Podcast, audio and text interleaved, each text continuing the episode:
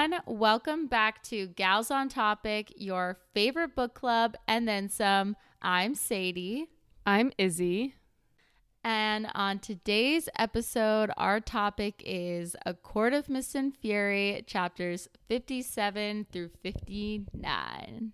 We're at war. The plot, the plot is plotting. We are at war, and I am ready. We actually have some action for the first time in a long time. Yeah, I feel so settled with their like Rhysand and Feyre's relationship. Like this was the exact moment for this to Yeah. happen. Like the perfect time. Yeah. So cuz they could have easily had this happen like while Pharaoh was moping about like whether or not she's okay being his mate or him keeping that information Yeah. from her. But instead they had it nice and resolved, tied up in a bow. We all think everything's happy go lucky, whatever. And then bam, hit us with the action. Yeah. Sarah knows we can only handle being stressed about one thing at a time. It either is relationship or war. and we can't do we can't Yeah. take both. Yeah, this is true. I'm super excited. Um but before we get into it, this is really like the first weekend in a while that I haven't seen. I know. I know. I mean, I guess last weekend too, but it was like I had just seen you like I had just been living with you for a week. So it was Yeah, So now- yeah. So it felt that's Yeah. true. I kind of forgot about that. Yeah. But yeah. Um I know I miss you. So how are you? How was your weekend? I know I missed you. Um, my weekend was good. My weekend was good. Um, I what did I do? Um, Thursday night I went to this casual bar um with some of my friends. Just got a few drinks. We watched the Women's World Cup. It was just like low key chill. Um, Friday Friday it was nice. Connor and I worked from home together and then we walked to lunch together and like got sandwiches nearby, came home, um, worked some more, went on a walk around like at the lakefront with two of my girlfriends, and then came back, got ready for dinner, did like a group dinner at this pizza place, which was fun. It was really good. It was like bib gourmand, which I a term I recently learned, which is like not Michelin star, but it's like highly rated but still cheap or like still affordable.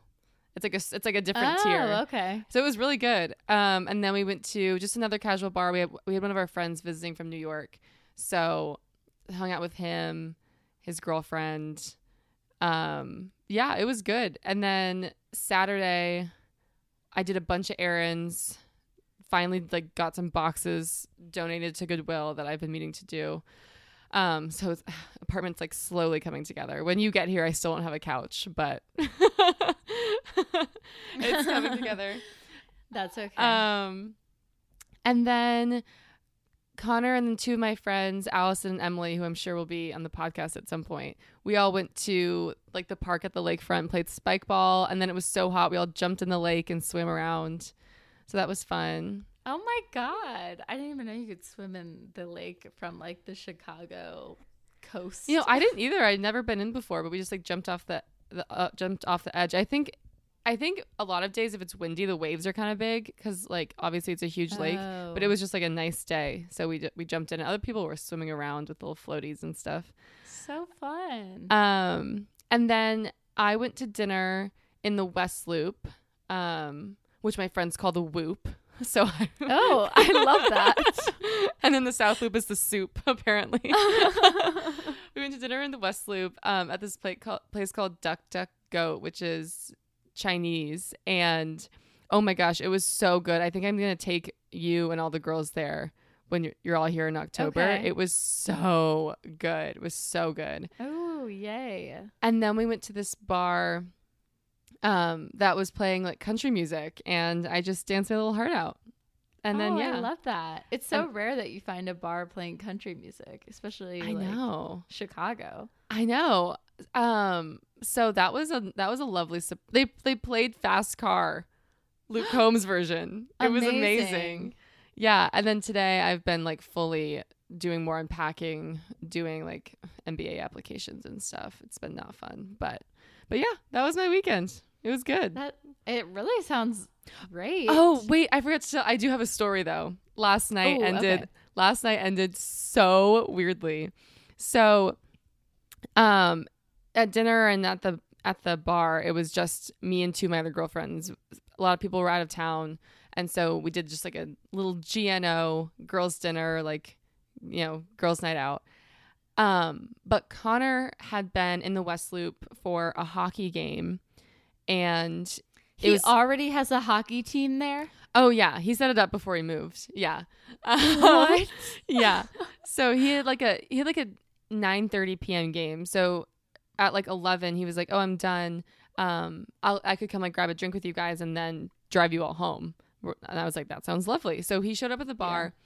He like bought us drinks or he bought no, actually he just bought us like waters cuz like by that point we needed waters. And there had been this man um who had been like standing near us but like had not spoken to us the entire time we were there. I had noticed him and I was like why is this man just like standing by us for an hour and not saying any words? But regardless, Connor gets there and hands my friend Allison a drink. And this guy jumps in and goes, "Oh, is this your girl? Um I've I've been hanging out with her for the last 45 minutes." And Connor was like, "What?" And then just kind of like you know, ignored him. But then he was standing there like What the continuing fuck? yeah but then he was standing there continuing to you know talk to us hang out with us and out of nowhere this guy freaking body slams him he What, Connor? bo- connor yeah this man this random lurker just body slams him like and to he- the ground? not to the ground, but like so that he moved like three feet and like stumbled. Because this man was like, he's like, you're making, you're like making me and my friend look dumb. Like, y- like what are you gonna do about it? Like, let's go outside. It was What crazy. I was like, what? Yeah, it was crazy. It was crazy. So I just grabbed him and then we like left and then my other friends like grabbed them and left. But it was the I was like, what just happened? Like that was literally it. Like we did not speak to this man the entire time. He was just standing there watching us. And then when Connor came, got like violent with him. It was so weird. That it is was so, strange. It's weird. like one, it's like one, this is your boyfriend. Like he's not doing anything but existing. And Yeah. then two, like it's not like he they were like trying to slide it. Like it's not like they were doing anything. No, it was so crazy. It was actually so crazy. The only like thing that had happened was my friend had hiccups and I guess this guy's friend cuz we were like trying to like do little things like scare her, like hold her breath or whatever, you know? And mm-hmm. this guy was like making jokes about her having hiccups or whatever. And then I guess that was that weird lurker's friend, but that was it like we like the level of interaction was so low and like absolutely zero with the man who then just body slammed Connor. It was crazy. That poor Connor. I know. I know he was like, "Whoa, man! Like I'm not Yeah. doing anything." Yeah, yeah. He was just like hands up, like, whoa, I don't like I have no idea what happened. Um, so that was a crazy ending to the night. Yeah. I guess that's what happens when you show up at the end of girls' night. I was like, you know, classic girls' night, just inciting violence, men fighting over us. You know, what you gonna do? That's so funny. That's so funny. Well, I had a much less eventful weekend. Well, what did I, tell me um, about your weekend? I can't even remember. On Friday, John and I watched the next episode of The Summer I Turned Pretty. I screamed at the end. Are you caught up? Are you caught Mhm. up? Okay. Mhm. Team Jeremiah all the way. I I'm lost. I don't know where I am anymore. But I screamed. I I think that um I think that when this episode comes out, the finale will have come out um cuz we're like just a little bit ahead now, but we're ta- we're referring to episode 7 where uh it ends with Belly and Jeremiah making out and Conrad walks up after his exam, which is in line with the books by the way. oh. So I wasn't, yeah, I wasn't as um like shocked. I was more like, woohoo! I was shocked. I was shocked because the whole season, like, her and Conrad still very much obviously have a spark. And she had just been about to tell him that she had feelings. No, she wasn't about to tell him she had feelings. She was about to tell him she had feelings for Jeremiah. Oh. Yeah. Well, that was confusing. I know, that was the point. Yeah. Um so I think like what you're confusing as the spark is the awkwardness that she just feels about feeling bad about how she acted at the uh funeral, but she's really into Jeremiah right now. Interesting. Thank you for clarifying because I was like, that's pretty whorish behavior to tell one brother you have feelings for him and then make out with the other brother the day after. Yeah, that would be bad. They didn't do like maybe they'll clarify it like when she talks to Conrad. Maybe it'll get clarified in the finale because I agree the way that they the way that they showed it on in the episode, that's exactly what it makes you think. Yeah. So, um yeah, but I'm really excited just for the next episode. So that was fun. I love John is like not a big TV show guy, so like when I find a show that he's into and we can watch together, I love it. Um, and it's funny that it's this. That's one. the show. yeah, that Yeah. is really funny. That is really funny. Um, honestly, I feel like if he gives any show a chance, he actually does get into it. He's just like he likes to be able to consume everything in one sitting and know how it ends, which is why he like doesn't like to start shows. But anyway, um Saturday I just like worked out, did some chores and stuff, got some work done. And then John and I went to the Indians game, So baseball fun. game. Um they so one of John's high school friends, her little brother is actually a pitcher for the Indians. So we got Oh, to go for cool. free and like sit in the family section, which is like really good seats. And the game we were like winning the whole time. And then he our the guy that we know got put in like in the eighth inning, maybe seventh inning. Um, and literally it got so sketchy for a second. Like he I hate to say this on the pod, but he like kind of almost lost the game for them.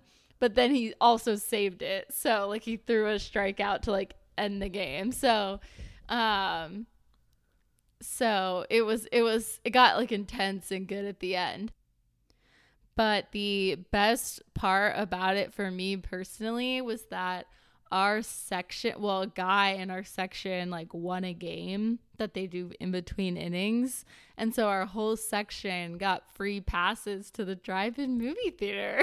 Wait, that's exciting. I know. I am actually like really excited about it. I used to grow up going to a lake house that was like in a really small town in New York and it had it didn't have a lot to do there at night and except for like this drive-in movie theater so it's like very nostalgic for me. I've been so many times and i haven't been in years. So um i'm really excited and the old man who was like passing him out like john went up to talk to him to try to get some tickets and he gave us like three. So we're and they don't expire so we're gonna be spending the rest of the summer at the drive-in movies. That's so like wholesome yeah and cute. Yeah, I'm so excited. He was like, it was like classic old man behavior. He was like, You're going to take this lady to the drive in, right? You're going to take care of her. And I was like, and John's like, Yep, I will. That's like a moment from fun. like Grease. I know. That's what it reminds me of. I know. It was funny. But yeah, it was a good Well- weekend. I mostly just did chores and worked, but it had some little peaks in there. Well, I'm glad you had a good weekend. I'm also glad I don't have to go one more weekend without seeing you. So- Yeah, John and I are headed up to Chicago. We're going to the BMW Championship. It's a golf tournament, playoffs of the FedEx Cup. It's only like the top 50 or 60 guys or something. So, and I I had gotten him tickets for his birthday and I got tickets to like um his hospitality suite where it has like all these food and drinks. So I'm like so excited. It'd be so Um, fun. It's supposed to be really nice next weekend too. I know. And not to like keep dragging out the intro, I'll probably kind of I'll go tell the story a little bit more, like recapping next weekend. But John and I uh, met working a golf tournament, and um, I've worked a few tournaments, and so has he. But neither of us have ever like attended a golf tournament and been like a patron there that like gets to walk around. So I'm really excited. Oh, I didn't realize that. That's so cute. Yeah, I'm I'm excited. Um, so yeah, and then Izzie is Izzie and Connor are gracious enough to let us crash at their place um, while we're up there. So well, Connor won't be here, so just Izzie. so Izzie was gracious enough. Okay, I was like trying to include him to be nice, but he's abandoned me for Wyoming. So, um, but yeah, I can't wait. I can't wait to see you in person. It's gonna be so fun. Okay, yeah, I'll I'll think through what we should do. I think we, sh- we should do something funny the Friday night or Saturday night, even if we don't go like out out before your golf days. But we should do something fun. So I'll noodle on yeah. that. Yeah, yeah. I think I think um Saturday night. Like I don't. I gotta wait till the tee times come out because there's only like 60 guys. So if they start early, like it really shouldn't end that late. Um, oh, okay. So we'll see. I'll keep you posted once they like release that stuff. But we could probably do like a late dinner or just like drinks at like eight or something. Okay, cool. Cool, cool, cool. Well, I can't wait. Not us making like making the plans right on the pod right now. But okay. Yeah, let's get into the chapters. Um because otherwise we'll just like spend the entire evening catching up. Chit chatting. Yeah. Um, okay. Okay. So, getting into the chapters, we had left off on some very, very important revelations and events with Feyre and Rhys mating and then coming back to Velaris. So, we pick off, pick up in chapter 57 with Feyre and Rhys and the squad heading to the human world to meet with the queens again. And it really starts like right in the thick of it with the queens just showing up at Feyre's old house with Nesta and Elain all there, like the whole squad's there. Um, but this time, just two of the queens showed up. And it starts to get very contentious right away. Because yeah, the queens are very sassy. Like I feel like more so than the first time. Like I feel like everyone had like a lot of respect being mm-hmm. shown at the first visit. I mean, to a certain extent, but they came in guns blazing. Yeah, yeah. Like last time, I think the group was trying to observe like protocol and you know mm-hmm. go about mm-hmm. things the right way, and this time it's just like it's just tense.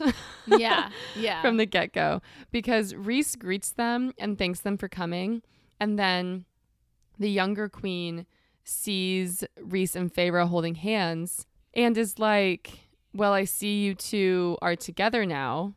And Feyre tries to say, You know, I don't think it's a coincidence that the cauldron let us find each other on the eve of war returning between our two peoples. And the queens are like, nope, you're Fae. There's your people and there's our people. Don't get that confused. And so already off on a contentious note. And then they ask for the proof from Mor. But in one last ditch effort to not give them the information on Velaris, Feyre tries to say, doesn't the fact that I love Rhys, doesn't that hold any weight or like prove good intentions? Doesn't the fact that my sisters who are humans are sitting here and cooperating and are allied with us, allied with us, I don't know why I said it like that. Doesn't that prove that humans and Fae can get along? And the queens are basically like it proves that they are idiots.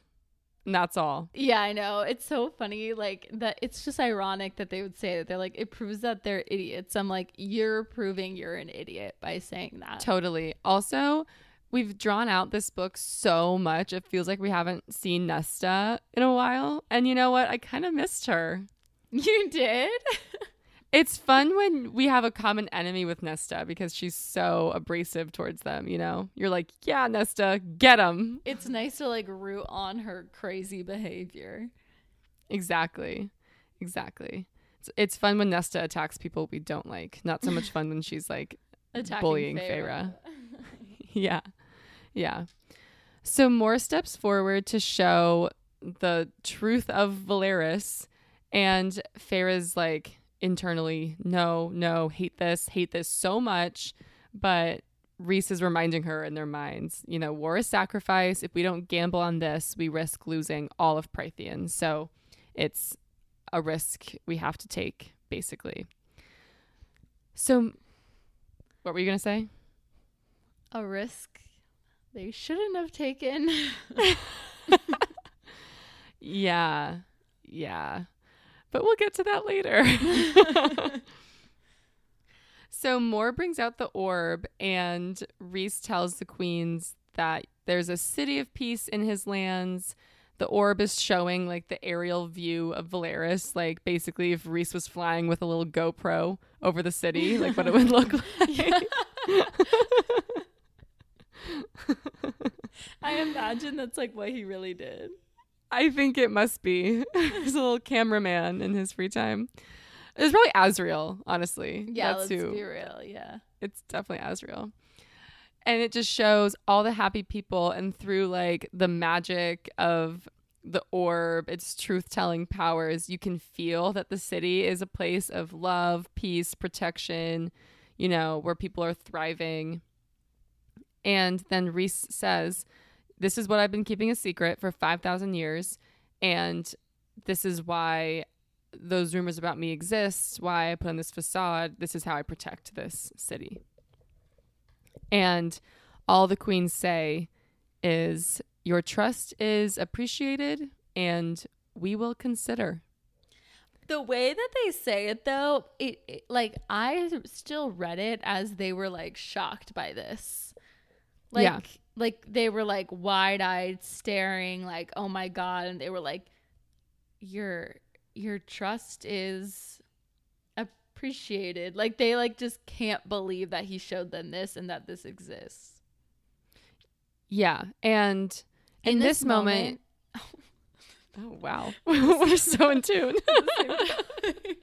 In this moment i really thought like it won them over. That like maybe they weren't going to give the book right then, but they were going to come around.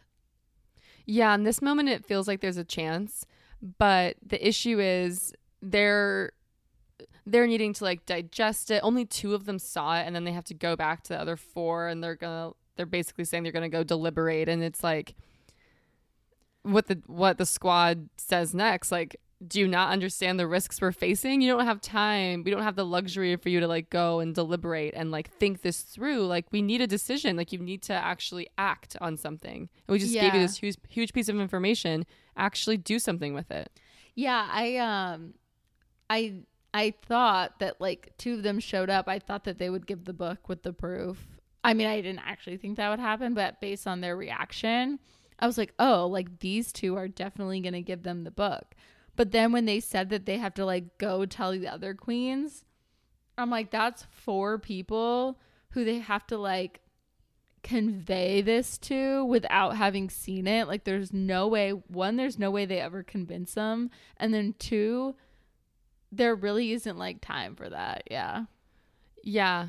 And you know the other four are gonna be like, "Oh, did Rhys mind trick you?" Like, yeah, exactly. Blah, blah, blah, yeah, know? yeah. Yeah. So it's just a big waste of time, basically. And the squad's frustrated and vocalizing that. And then the queens get all defensive and they're like, Did you really think we'd be so moved by this and by your letters that we would just hand it over on the spot?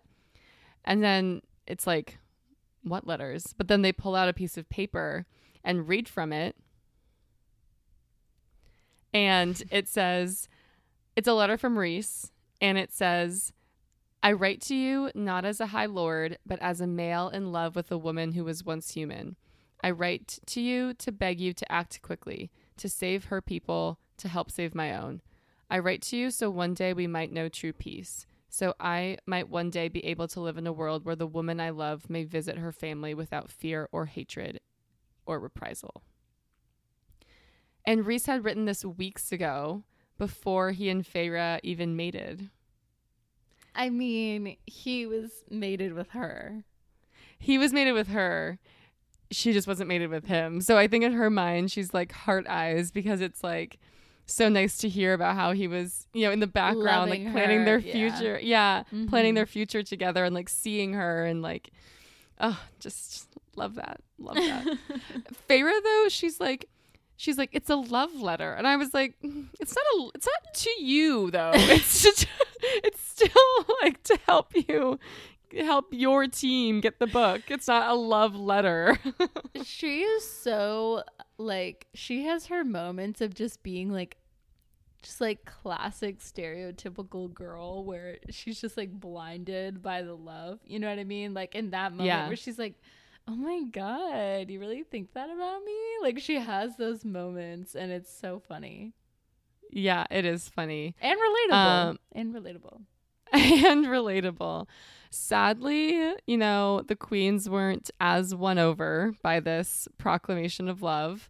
The old queen is like, How do we know you're not still manipulating us? And at this point, it's like, okay, nothing they do is ever gonna win them over. There's Right. at, th- at this point, it's like there's there's no hope. This, the team's done so much, and if the queens are still throwing you know manipulation around, they just they just aren't ever gonna do anything. They really aren't. Yeah. And And so Nesta says, That's the talk of arrogant, stupid fools. And then she, to the queens, just goes, Give them the book. and the queens are just like, No. I literally wrote I was like I knew those stupid queens were trash. Yeah. And I love, I respect Nesta's last ditch efforts to just like leverage her commanding presence into Yeah, she's literally thinking she could just- just ask for it. Just give them the book. Like give Just me give a them break. the book. yeah. It just sucks after all they did. Like, you know how nervous Rhys must have been to hand that information over, and the queens don't even care. They just dismiss it, you know? Mm-hmm. And Nesta even begs, which is so not Nesta. She says, Please do not leave us to face this alone. But the queens still don't say anything. You know, Nesta makes a plea about all the innocent people that are being left vulnerable. The queens don't care. And then Cassian gets up and goes to Nesta, and he officially declares to Nesta that he will defend her people, that he won't let them, you know, just be helpless. He's gonna he's gonna take a stand in the human lands and uh you know, give protection. And a tear runs down Nesta's face and Cassian wipes it away. Okay. So I I know, so spoiler alert if you know, whatever, if you haven't read the rest of the series. But I know it's them, right? Like when it switches points of view, like I know it goes to Nesta and Cassian and that they're going to be together because of the two like tiny spoilers I've heard the what the first one where it was the Nessian. Like now I Mhm. know, now I know whose names it is. And two, when I heard that TikTok where it like was the audiobook and it said Nesta. So I know it's gonna be them. But I'd like to think that if I didn't know that, I would have guessed it right here. I would have made the prediction right here that they end up together. That's so so I am claiming it. I feel like she made it fairly obvious right here, but I also know and later in these chapters um when Feyre talks to him about it, but so I'm just putting that out there that like I think I would have got this prediction. I think you would have too. I have to say, I'm so much less stressed now. I can just go through life not being stressed about you seeing spoilers because even those kind of spoilers, like, I don't really care that you know. Yeah, the main things that I cared, the main things that I cared that you didn't find out are behind us.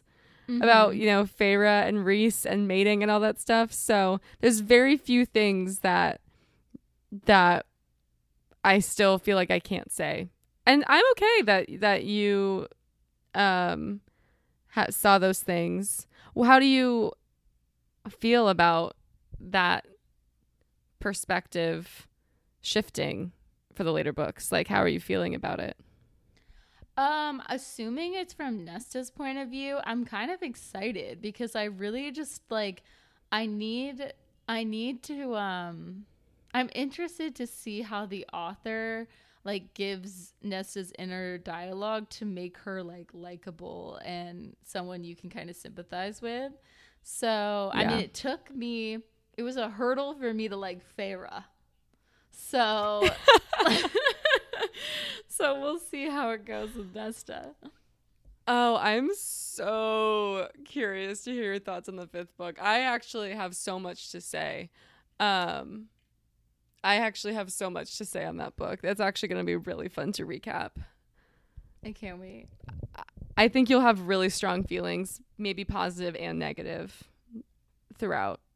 So it'll be it'll be good.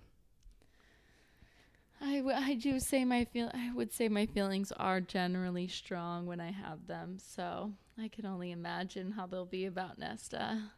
Yeah, I think even more so. Once I figure out how to get past all the sex in that book and talk about it, it'll be it'll be fun to recap. Um but okay, so so Cassie and Nesta, you know, had their moment, which is everyone's shocked that she that he would even like reach out to brush away a tear. That's so bold of him. I know. And it's Nesta. And she let him touch her. That's kind of yeah, crazy. so like my prediction since I like already know they kind of get together. My prediction is that he's feeling the mating bond, like the way that Rhys felt before Feyre was Fae and it could click into place. I feel like they're they're supposed to mate, maybe, you know? Maybe. I've missed making predictions. I haven't made any in a while, and like your reaction is just always hilarious because you give me nothing. there hasn't been as much that I can't tell you. Like we've we've really we've learned most of it. Um Mhm. so Except for like know. the plot plot now, like the war. yeah. Yeah. My So guess- prediction is that the inner circle comes out on top. Okay. Happy ending. okay, all right, let's go. Continue. Um okay, I'll finish this chapter, but then I have a question about predictions that you might have since we're talking about it. But okay. So so Nesta's crying, pleading, has no effect on the queens. L- last last ditch effort. Mor is like, do you want money? Like what what do you want? And they're like, "No, we don't want money." And and they just say they're going to return to deliberate. And Mor's like, "You already know that you're going to say no." And they just smirk at her and vanish. Ugh. Ugh. Exactly. At this at this we have a moment of rage. Feyre has a moment of rage because they just gave them such valuable intimate information and the, they're going to just smirk and leave and just not have any urgency. It's so frustrating. Like when people don't have urgency, it's so frustrating. Mhm. It's Yes. so Feyre's like Feyre's super pissed. She's almost even pissed at Rhys. She's like, why didn't he do more? Why did he just let them leave like that? But then she looks at Rhys and he's looking at the chair where the younger queen had been sitting. And there's a box there. Box. I was shocked. I was so shocked because I feel like when we first met the queens, the Golden Queen wasn't that much of a bitch. Like I felt like she was kind of like the nicest one. But then this scene, she was like being extra bitchy. And I was like, girl, what are you what like I was so annoyed with them. I was so frustrated. And when when we saw that she left the book, I was shocked. I did not expect that. She like Rhys, you know, can put on a, a good show. It's got a, a mask in place because she was being extra bitchy, and then she's the one we learn who left this here for them. Yeah. So she leaves a note. She left a note with it. Yeah. The note says, I read your letter and the about the woman you love. I believe you, and I believe in peace. I believe in a better world. If anyone asks you, you stole this during the meeting. Do not trust the others. The sixth queen was not ill. Okay, so reminder is that the first time they met, all the queens came except for one. They said she was ill. I'm like, who is the sixth queen? I, I feel like she's going to be like the Amarantha of this war. I wrote down something crazy. I put, is it Amren? Like, I don't know why I still don't trust her. Amren just continues to raise question marks in your brain. I know, but she's like still like in my top characters, even though she hasn't like been around lately. Like, I still love her, but like, I don't know. I just, I, I can't trust her. Is it Amren? Wow, that's funny. Um, yeah. Where so do you have a, a thought as to where the sixth queen might be? Do you think she's an evil one working with Hybern or something? Yeah, for sure. She's definitely bad. She's I think there I think it's a real possibility that she is Fae or something or she's from some other world or she's definitely evil. Um and I think she's going to be like a key enemy in the war. Yeah, we'll see. Very ominous, but you know, right now they have the book. They have the freaking book, and that is a big, big, big win. And the younger queen is on their side, so that's good. Yeah. Not for long, but at this moment it's good. Yeah, I had I had hope with that in chapter yeah. 57. So finally the plan that we've been talking about since really the beginning of this book, like Rhys's master plan to get this book finally is in mm-hmm. motion. Mm-hmm. 600 pages in, finally we're getting somewhere. War is now officially afoot. They can actually do something. Yeah, but it's good that it took that long because they had to work out their relationship shit. They yeah. Feyre needed to train and like know how to use yeah. her powers, like all that. Yeah. So, you know, I wonder how they're going to do this in the TV show if they're going to make this book like two whole seasons. This can't be one season. You know. I honestly feel like they're going to skip a lot. But then it just takes away the magic of the book. Like to your point, the the one great thing about this book is it walks you through every stage of her like leaving Tamlin, getting to the night court, training, healing, getting over Tamlin, starting to like Rhys, starting to realize she loves Rhys, like all that stuff is like walked through and it's all done so well. So if you just skip over that part, it's just not going to feel as authentic. No, I totally agree, but like unless unless the weaver like shows up again, they're gonna cut that.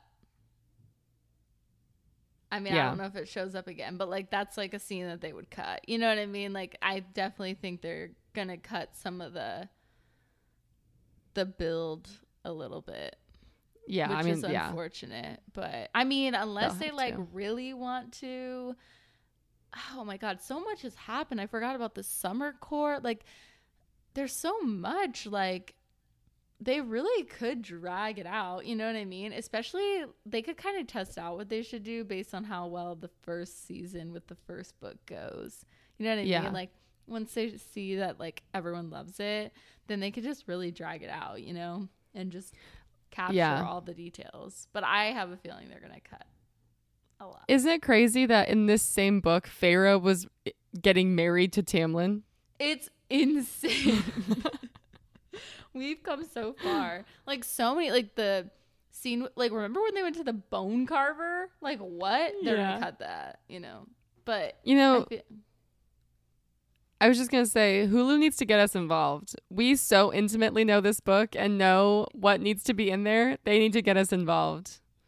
Totally. Totally. I could I could map this out and I could actually I think find some scenes that we could cut. Like if they cuz I know TV shows and stuff like they in the adaptations they've got to cut some stuff. Like I could find things that they could cut that are that still honor the story. You know what I mean?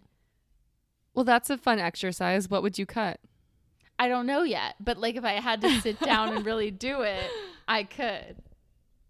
You know I mean? Yeah, I mean, some of the stuff, like her learning to read, that can be just like, you know, a montage of her training with Rhys or whatever. and, Like, um, her like it- pining around the spring court. I yeah, I want to make it clear that I don't think anything should be cut, but I think that like I'm not saying there was parts we could have just skipped in this book. I think like every step like really show makes her falling in love with Rhys realistic, makes her healing realistic. Like I really think every page was necessary, but I'm just saying if they wanted to hire me, like I would be a great consult. I agree. I agree. You as well. let's put, let's spread the word. We're available. We are available. um, okay, so back to the book. Oh yeah. so so they have the book you know celebration's very short-lived because they gotta get moving Rhys gives nesta and Elain the choice to stay in the human lands with a unit of guards or to come back with them to Feylands, to Velaris. And Nesta's like, it's Elain's choice, which is very big of her because you know Nesta does not want to go live with Fae. And Elaine says she can't leave because let's not forget she's still engaged. She has a fiance still, that Yeah. random man who hates Fae. Mm-hmm. So she wants to stay. So Nesta will be with her, and Rhys tells them there will be sentries here for you. Should you change your minds, one will be waiting in this room every day at noon and at midnight for you to speak. My home is your home. Its doors are always open to you. And then the last line of the chapter is Nesta looked between Rhys and Cassian, then to me. Despair still paled her face, but she bowed her head and said to me, That was why you painted stars on your drawer. Dude, I I literally wrote why are the last lines of every chapter so good? Like so good. Also, it just makes Nesta seem so fucking deep. Like, you know, like it makes her so so much more of a complex character when she says some shit like that. You know? Nesta might be the most complex character. You never know what she's about to do. You really never do. That is true. That is true. I like that. And also I was like, does she know that they're mated or or were destined to be together then? Like I didn't even think she would know what mating means, but like she clearly is like coming around to the idea that like this was Feyre's destiny. Yeah. Yeah. She's very um perceptive and she has moments where she like shows her thoughtfulness and how much she does pay attention to other people Yeah. and like what they're doing and what they care about. So, yeah. And it's so she's very she's very confusing. Um but you know, well, how do you feel about Nesta these days? I mean, no, I don't really have any like active thoughts to be honest. Like I'm just Okay. like yeah, she's she's a fiery one. So my next question is obviously we read chapter 58 and 59, so we know what happens. But Mhm. coming out of this chapter, did you have any thoughts or predictions on what the team was going to do next, what the queens were going to do next? If this information about Velaris was going to come back and bite them in the ass, like what did you think? To be honest, and I'm ashamed to say this, but the idea that the sharing of the knowledge of Velaris was going to come back to bite them did not even cross my mind. But boy, did it come quick. Like, It came so quick. I was absolutely like I was shocked. I was like those little motherfucking queens were so quick. That just means that they've been in cahoots, not that they like reached out to Hybern as a result of their meeting to like like okay, I could see a world where they were scared after the meeting with Rhys about this war and they were like, you know what, maybe we need to align ourselves with Hybern, like because they think he would be like more powerful or something, or like to be on the side that wins, or like to not get blown up, like be on the enemy's side. Yeah. And I could see that happening. And so in order to get on their side, they like went to the King of Hybern and were like, We know about Velaris. Like, listen to this. This is their weak point. I could totally see that. But with how fucking quick this shit happened, I was like, they've been in cahoots. They have Yeah. been in cahoots like for a long time. Like they literally left that meeting and went and told the King of Hybern. Is the sixth queen the King of Hybern?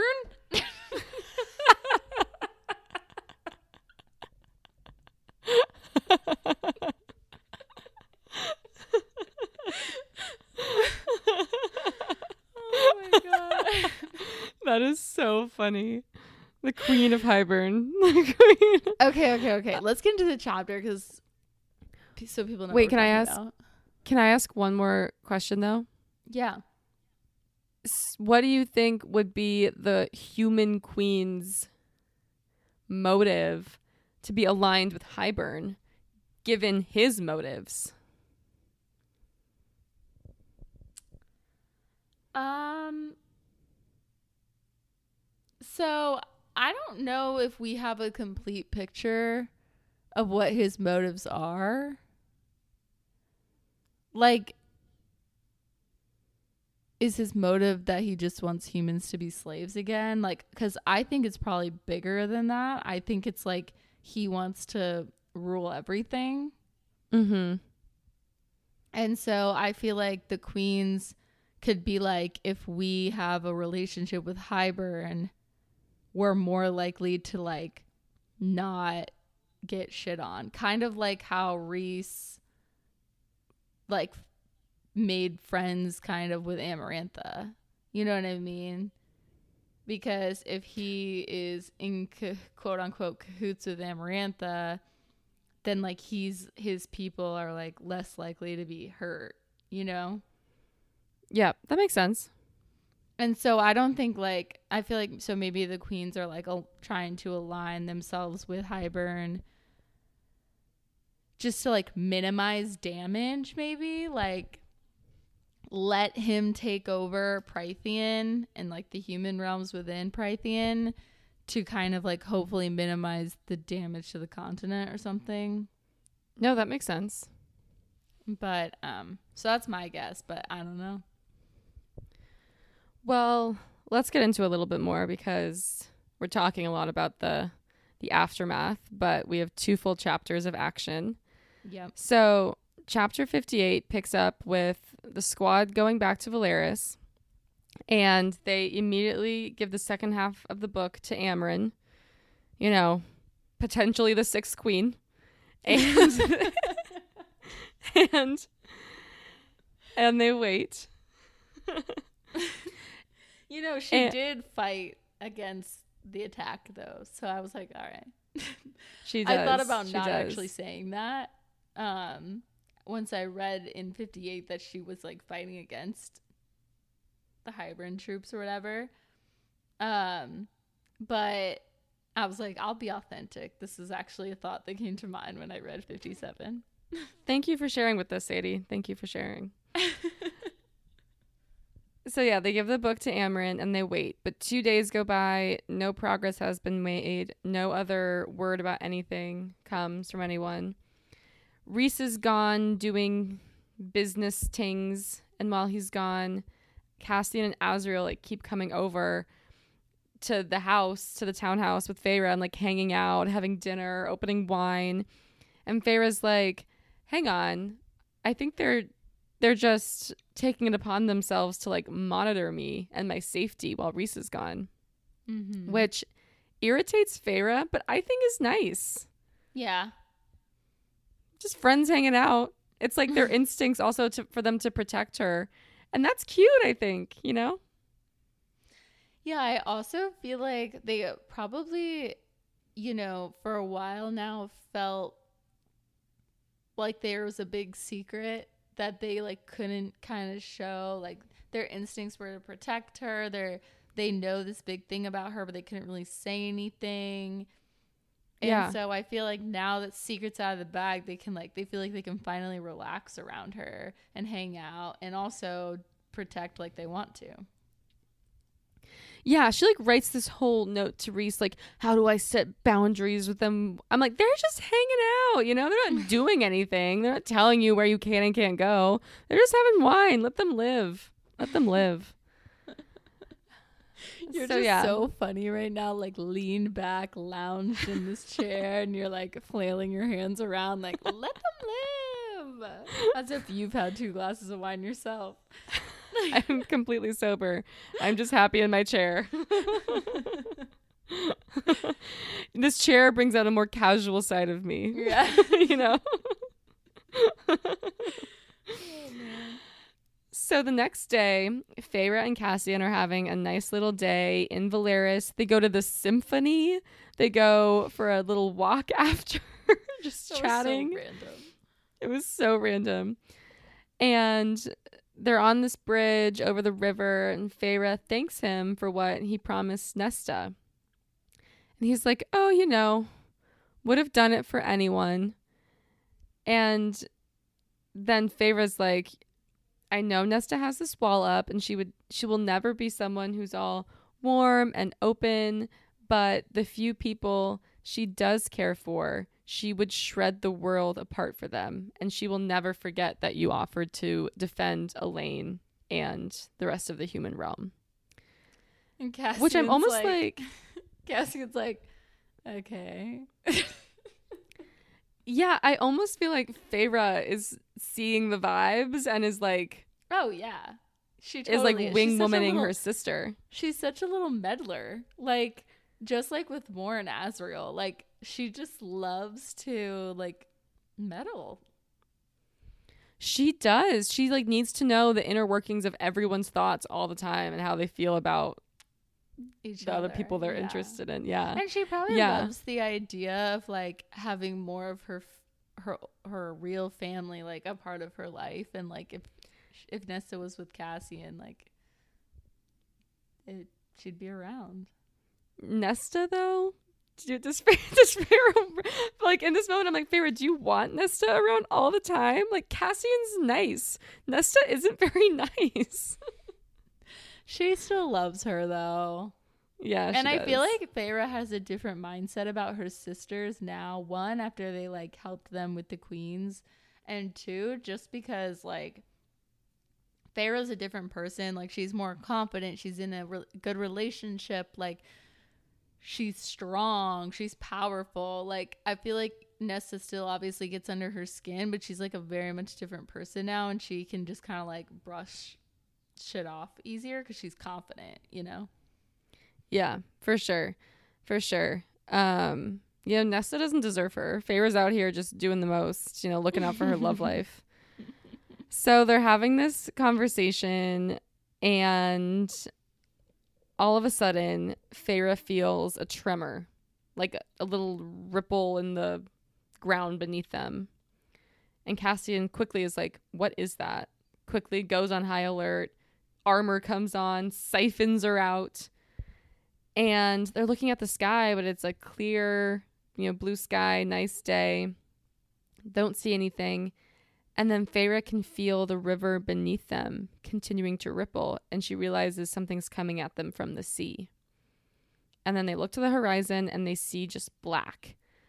And the blackness is a swarm, a swarm of creatures flying towards them. Creatures that are all like the Attor. Ugh. Gross. So gross. And so quick after giving this information to your point. Like this huge ass army is now descending on Velaris, this peaceful, peaceful city that's lived in safety for like 5,000 years. These people don't have defense mechanisms probably. They don't they aren't they don't know how to defend themselves. Literally, one of my notes is this is devastating. Like it is Yeah. so sad and I feel like I didn't really I'm like really jumping ahead of my thoughts about it, but like I never really like cared that much about Velaris. Like obviously they like build it up. They're like this super precious thing, like blah blah blah. In my head, I was like, bring the queens there. Who cares? You need the book, you know, like have them stay over, wine and dine them. But um, I didn't really like care, but maybe deep down I did because during this whole chapter, I was just like distraught. Like I was like, this is so devastating. This beautiful city just like being completely destroyed. Yeah. I think you almost take it for granted in this book be- that Feyre has this place where she's completely safe. Yeah. It feels really good after the first book where she's always unsafe, but then you kind of just get used to the fact that there's a city and it's just like a, it's like a normal city like she's not actively in danger all the time. But it really is the only place in Prythian that's not it feels like constantly in At risk. under attack being- or at yeah. risk of yeah like Yeah. it's it's completely safe and secret and now all of that work that Rhys has done all the sacrifices he's made completely moot. Yep. and that sucks. Yep. yeah. So people start screaming. Cassian tells Feyre, you know go back to the house. And she's like i most certainly will not. Cassian throws up a shield towards where the adders are coming but they quickly you know poke holes in it come through and then it's just full on battle and then It something really for, like, disturbing four, happens Four pages where it's just like Feyre observing everything happening, and I was like, "Do something! Stop just watching Cassian! Like, do something!" And I know that like for purposes of the book, they need to do that so to like set the stage of like what's happening, so that you know, and obviously our lens is Feyre, but I was like, Feyre, quit just looking around in shock. I need you to act. Yeah, she's just talking about Cassian doing stuff, Azriel doing stuff, and she's just standing there. Um, I had I had the same reaction. So she's observing Cassian start to go into action mode. She's observing the chaos around her, people like running, screaming, all the adders starting to fly in, and then something really gross and unsettling happens.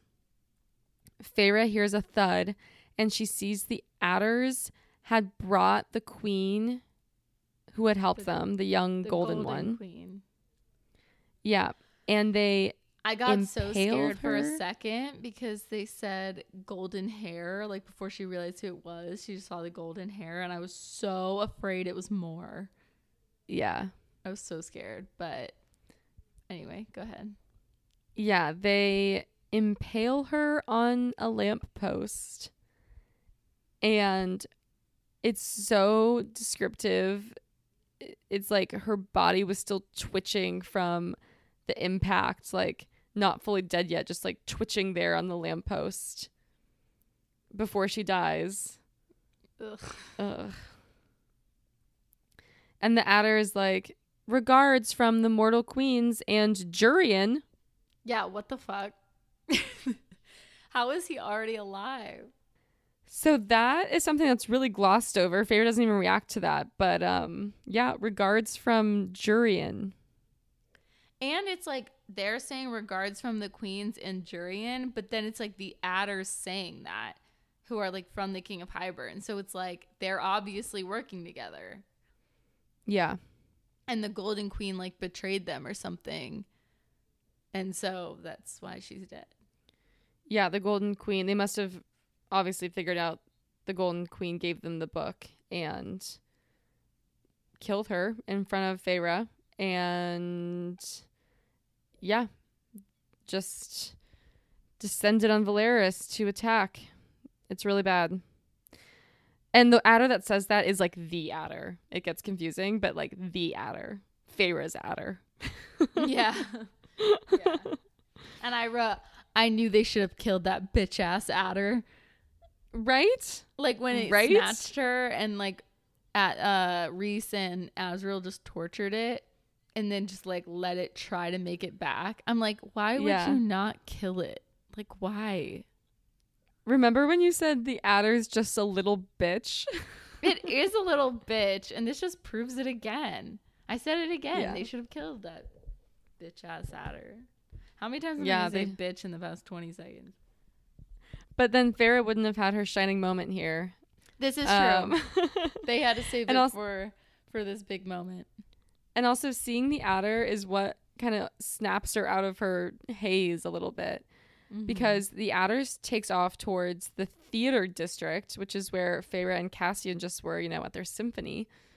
And around Feyre, holes are continuing to be punched through Cassian's shield, and all these soldiers from Hybern are coming in.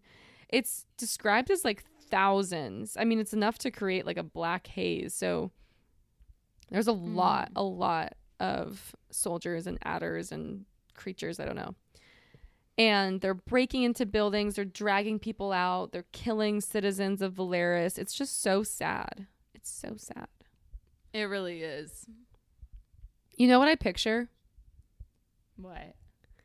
The scene in the first Pirates of the of the Caribbean when the city goes to Keira Knightley's little town and all the pirates come on shore and just are like dragging people out of their homes and like killing oh, people Oh, and like pillaging. Yeah, yeah, yeah. But like way worse Way worse. Yeah. because it's these like nasty creatures. Yeah. I mean, those pirates were were those creepy ghosts. That's true. That's true. That scene actually really scared me when I was younger. Um So yeah, so the Attor takes off t- towards the theater district. Cassian and Azriel are both in the sky at this point, just absolutely demolishing like waves of the soldiers. And then the Feyre sees that a lot of the Attors have converged in the rainbow of Velaris, and she describes it as being bathed in blood. Yeah. That's disgusting. Yeah. And Feyre is like, God, like, where is Rhys? We need Rhys. He's still not here. But then Amren shows up. We finally get to see her in action. And she's just pointing at people. And once she points at someone, they just die. It's literally cool. I'm picturing like lasers coming out of her eyes and the tips of her fingers and just being like pew pew pew pew. I like that. I like that a lot. That's funny. It's cool. Amren's cool. she is. Um, it's nice to have her back. so- it is nice to have her back. It's nice to have her unleashed because she's been Mhm. described as so powerful. It's nice to to see her, you know, in her element. totally. So Feyre's like, where do I go? What do I do? There's so much chaos. She doesn't know, you know, where she should focus her her powers. But then she hears a woman scream from the artist quarter and she's she's like, I found my path. I know what to do. It it sets that thing off in her where she just can do anything. Yeah. Um she's like things she just hasn't done before. She's just winnowing and winnowing towards the artist quarter. She kills like six soldiers just upon landing there. And then she does my favorite thing that Yeah, I think she sick. does of all time. She summons water from the river and forms them into like into wolves, which really is her specialty. She's always, you know, making things out of water. yeah. and I- yeah. And I always thought that that is so not useful, but it actually is. It In actually is useful. Is. It also makes me think that like maybe Tarquin's like super fucking powerful and like we haven't really seen because besides like her night court energy, like like the water, she's so good with it and it like she uses it all the time and I'm like and she felt so like bonded with him when she saw him. Like I really feel like Tarquin is like second to Rhys, you know, in terms of power. I mean, Feyre's only intentionally used her night court powers, her summer court powers with the water. She's always, always using water. And then she's kind of used her spring court powers with the shape shifting. But that's really it intentionally. Yeah, she said like her body's glowed, but that was unintentionally. She uses ice here. She uses ice here. Great point. Great point. That's why the water is so useful. This is actually Mhm. so smart of her. Yeah. So she's she makes the little water wolves, and at first you're like, okay, what? Well, they're not real wolves. Like, what's the what's the point? But the water wolves chase down the soldiers and drown them. Like, shove water in their nose and mouths and drown them on land, Which is crazy. Which is crazy. And that's not even the extent of it. So some of the soldiers start flying away, and then her wolves become hawks, hit the soldiers, drenching them with water. And then Feyre clenches her fist, and the water covering their win- wings turns to ice. So they can't fly. Their wings freeze and they fall and die. It's so crazy. So I just need to like spell this out again. Water wolf chasing Attor like creature. Attor is like, oh shit, I'm flying away. Water wolf turns into eagle or whatever to go after it flying away. Drenches it, it drenches its wings in water. And then Feyre turns that that water eagle thing into ice so then they just drop to the ground and shatter and Mhm. die. Like what? It's That so smart. sick. That is sick. It's so smart. okay, sorry, I just recapped the exact same thing as you, but like I needed that really to sink in for people because it's fucking No. cool. I'm I'm glad you did. It's And no one else can do that because no one else has both of those powers. Yeah, and Feyre thinks she doesn't add value. She's adding the most value. I know. She's- I know. And she's doing it in like the coolest way, you know? And like Mhm. she's just got she has a very nice fighting aesthetic with her water wolves and her like different things. I can't wait to see this like in a show or a movie. Like it's gonna be so cool. It is going to be cool. Unfortunately, Feyre sees that some soldiers are getting away. One of them being the Attor, and she's like, "Hell no." she is obviously so pissed, like seeing Velaris get attacked, and then also seeing the artist quarter get attacked, and then also seeing the queen die, and like her nemesis Attor be there. She's so so so mad. And at this moment, she also finally hears Rhys, who must be back in Velaris, in her head, asking like, "Where are you? Where are you?" And she doesn't respond, and he's like, "Feyre, where are you?" Like yelling at her. And she knows he obviously wants to find her obviously must be freaking out about where she is wants to want, wanting to make sure that she's out of harm's way. But Feyre just says i'm exactly where i need to be. And then she winnows into the sky. And that's the end of chapter 58 Dun dun dun. Revenge. Sweet, sweet revenge. If they had titled the the chapters, that's the title of chapter 59. sweet sweet revenge yeah she's so revenge. she's so badass here she's so badass here um should i just get into it or do you have any Yeah. comments on that piece No, I I said them all. Okay. So chapter 59 starts with Feyre winnowing into the sky. Rhys is still yelling at her like Feyre, Feyre, but she fully shields, blocks him out because she's so focused on the Attor. She's like this bitch is mine. And then so obviously Rhys is back in the city. He's of course absolutely lethal. He's just this also is pretty dope. He's just spreading darkness and where the darkness goes, soldiers just die. Okay, so that reminds me of this the smoke in Hunger Games in the Yep. second one. Yep, that Yep. where like burns them or whatever. Um, but then also I loved that part because she didn't see Rhys yet, but from the sky she like sees the black smoke like coming through the city, and she's like, "There's my mate. He's here."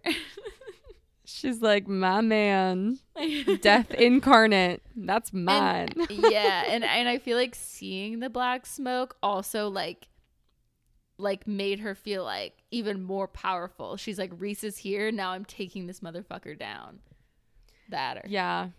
Something about him just spreading darkness throughout the city and like the darkness covers people and the bad people die, the good people live. It's just so cool. it's so cool. So yeah, so Feyre sees that. She's winnowing. She winnows herself on top of the Attor.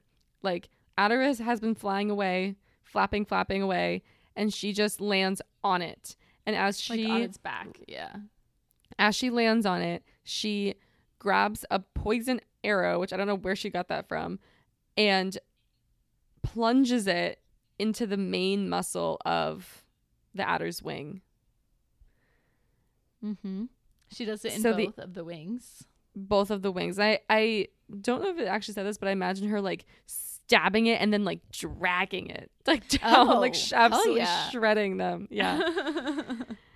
So the Attor starts screaming, and the Attor and also Feyre start obviously falling from the sky. And then Fey- Feyre grabs her dagger and she goes, This is for Rhys, and then stabs it into the Attor's ribcage. Then she says, This is for Clare. Shout out to Clare. Shout Vengeance. out Clare. This is for Clare. Stabs the Attor again. And she's doing this as they're rapidly falling to the ground. They are plummeting. You are stressed that they are about to. I was like, I knew this wasn't going to happen because, like, obviously there's more books, but I was like, is there a world where, like, Feyre's, like, still in a dark place and she's like, I'm dying with this. This is my dying wish. And they just, like, splat on the ground. She did say in her head, she was like, if this is how I go down, fine. Yeah. yeah. Yeah. So she says, This is for Clare, stabs the Attor. They're super close to the ground. Feyre says, This is for me, stabs him a third time. And as they are close enough to the ground where Feyre can see her reflection in the blood on the ground, she whispers into the Attor's ear, I'll see you in hell. And then she winnows away and hears the crack and splatter of its body just flattening against the ground. The fact that I like have the biggest smile on my face as you recap this like horrible scene. Grinning ear to ear. I'm like, I'll see you in hell. Hell yes. Hell yes. I love that line so much. So much. I do too. I do too. Iconic, iconic behavior. yeah, damn Feyre. This was just really good. It was also really like for someone who hasn't winnowed that much, she was putting a lot of trust in the fact that she could, you know, just like do this. And it's really awesome whenever she has those moments of just totally owning her power. She can really just do anything when she has anger behind it. Yeah, she really can. She really can. Um so yeah, so she sees the Attor die, which, you know, is awesome. And then and then Rhys's darkness hits where Feyre is. And she feels a hand on her face and Rhys is there. And all around them people are crying, people are kneeling on the ground but like from the darkness, especially that Rhys was spreading, like and Cassian, Azriel, Amren, Amren, all the soldiers are are gone. It's over. No one's screaming. Battle's done, which is actually crazy considering that it just took Rhys, Cassian, Azriel, Amren, and like kind of Feyre, but she didn't kill that many people. Yeah. Um, to take out what sounded like hundreds, if not thousands, of soldiers. Yeah. Really quickly. As fuck. I'm really curious about like what powers the King of Hybern has. Like why I mean, yeah, they really took them all out. If this is how the war is gonna be, bring it on. yeah. Yeah, it just felt like they had numbers with the, all those Attors, but none of them had special powers or anything. You know what I mean? Like, no. um, and Amren can just point at people and they die. So she could just be like boom, boom, boom, boom, boom, boom. Rhys can spread mass deadly fog. It's just you know They didn't stand a chance. easy. They didn't stand a chance. And I mean, they did said- wreak devastation on Velaris. right, right, but only for like ten minutes. Yeah. Could have been worse. Um. So Rhys says, "Feyre Cursebreaker, the defender of the rainbow," and the last line of the chapter is, "And even as his city wailed, the High Lord of the Night Court held me until I could, at last, face this blood-drenched new world." And that's the end of this of this episode. Defender of the Rainbow is like a tough name.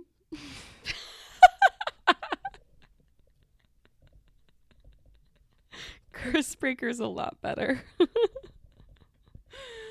Oh my god. Like anytime she does like one thing in battle, her name's just gonna get longer and longer. It's like Cursebreaker, Defender of the Rainbow. Like, what about poor Cassian? He's just still Cassian. He like leads all the armies. Murderer of of the Attor. yeah. creator of the water wolves. Yeah. yeah. It's a really like when she has like little bit. I mean, this wasn't a little victory, but it's just like giving. It's like giving her a trophy for every small victory. It's like, what about Azriel? What about Cassian? What about Amren? Right. She really pointed Right. out all of them. right. Like again, Feyre probably killed like sounded like maybe 20 to 30, but um which is helpful. And she did it in a very badass way, but you know, Cassian, Azriel, and Rhys and Amren really took the took the And bulk. just But Feyre, you know, defender of the rainbow. the the name's just funny. He's like yeah. Feyre Cursebreaker, Defender of the Rainbow. I'm like, I couldn't help but giggle. Yeah. How do you think Rhys is going to react to this turn of events? He's probably gonna go sit on the roof and be sad and blame himself. And he was so stupid. He made a mistake. You know, classic. I know these and then guys Favor will too just well. flirt with him. Yeah. Yeah, I mean, who knows? Maybe she'll be actually agree with him this time because I mean, it is kind of his fault. She tried to not get, tell the uh, queens. Yeah. I guess I don't know what he was supposed to do, but it it sucks. It sucks. They should go back to the bone carver and ask it if the queens are in cahoots with I- Hybern. Yeah, or Feyre could have asked the Suriel. Yeah, better. Let's do that. Yeah, they're like best friends with the Suriel. Like just, you know, be like, what do we have to do to How get do the we queens win on our the side? war? Or can we? Yeah, how do we win the war? Where where's Hybern right now? Where can we just go pew and kill him? You know what I mean? Like there's just they just need to like take the Suriel with them everywhere and they would they would be fine. you know, And the Suriel loves over, though? Wasn't it? Wasn't it the sur or wasn't it Rhysand who said that he tried to catch the Suriel like three times and failed? And- yeah, and Tamlin also made it sound super hard. It's just not though. Feyre has no problem. Yeah. Um yeah, so Rhys said that, Tamlin said that, and that's just so bizarre because Feyre's just always with that Suriel. Just, you know. Bring her back. yeah, she's the a first way better. Suriel, She's a way better spy spy master than Azriel. literally, literally. Um the first time she got the Suriel, I feel like she didn't even ask any important questions. She was just like, "Am I able to go home?" And it was like, "Stay Is with the High any- Lord." Is there any way out of this treaty? Yeah. You're asking the wrong que- the wrong questions, honey. The treaty's not even real. Rem- yeah. Remember how bad she used to be at asking questions? So bad, so bad. But she learned from that experience through her trials. She did. She really did. Um. Okay. Any other comments, Sadie, on these action-packed chapters before we close? No, but I loved it. Like I can't believe I really missed the action. You know, I was getting a little frustrated with all the action because I w- I just wanted Rhys and Feyre to be together, but like this was so refreshing and exciting to read. So I'm excited to get back into it. Well, I can promise you that the from now until the end of the book, there's a lot, obviously a lot of plot. Mhm. Um, it's not my fault, but I am leaving you on a cliffhanger next time. There's there was no way around it. Um, I'm really excited for you to read this next chunk, though. I'm really excited. Okay, I'm excited too. Um we'll have to figure out when we're recording next because if there's a cliffhanger, I'm going to have to wait until right before we Yeah. record because can't live in that kind of anxiety day to day, you know? Especially, yeah, um, yeah, yeah. We'll we'll we'll chat, but it's really good. Um, I you're I can't wait to hear your reaction. Um, so for our listeners, our next chunk of chapters are sixty through sixty-four. So that's actually a pretty big chunk, But it's the semifinals. and it is our semifinals. It is. This is crazy. This has been a longer, a quite quite a bit longer season. Uh, longer, But we we're making it. Yeah, We're making our way. And um what a semifinal it will be. I can't wait. Oh. Ooh, I can't wait. But yeah, thanks for listening. Follow us on Instagram at Gals on Topic. Follow us on TikTok at Gals on Topic. Follow, subscribe, Spotify, Apple Podcasts. Leave a five star review, leave a comment, tell a friend, and join us next episode for chapters 60 through 64. Can't wait. See you then. Bye, guys.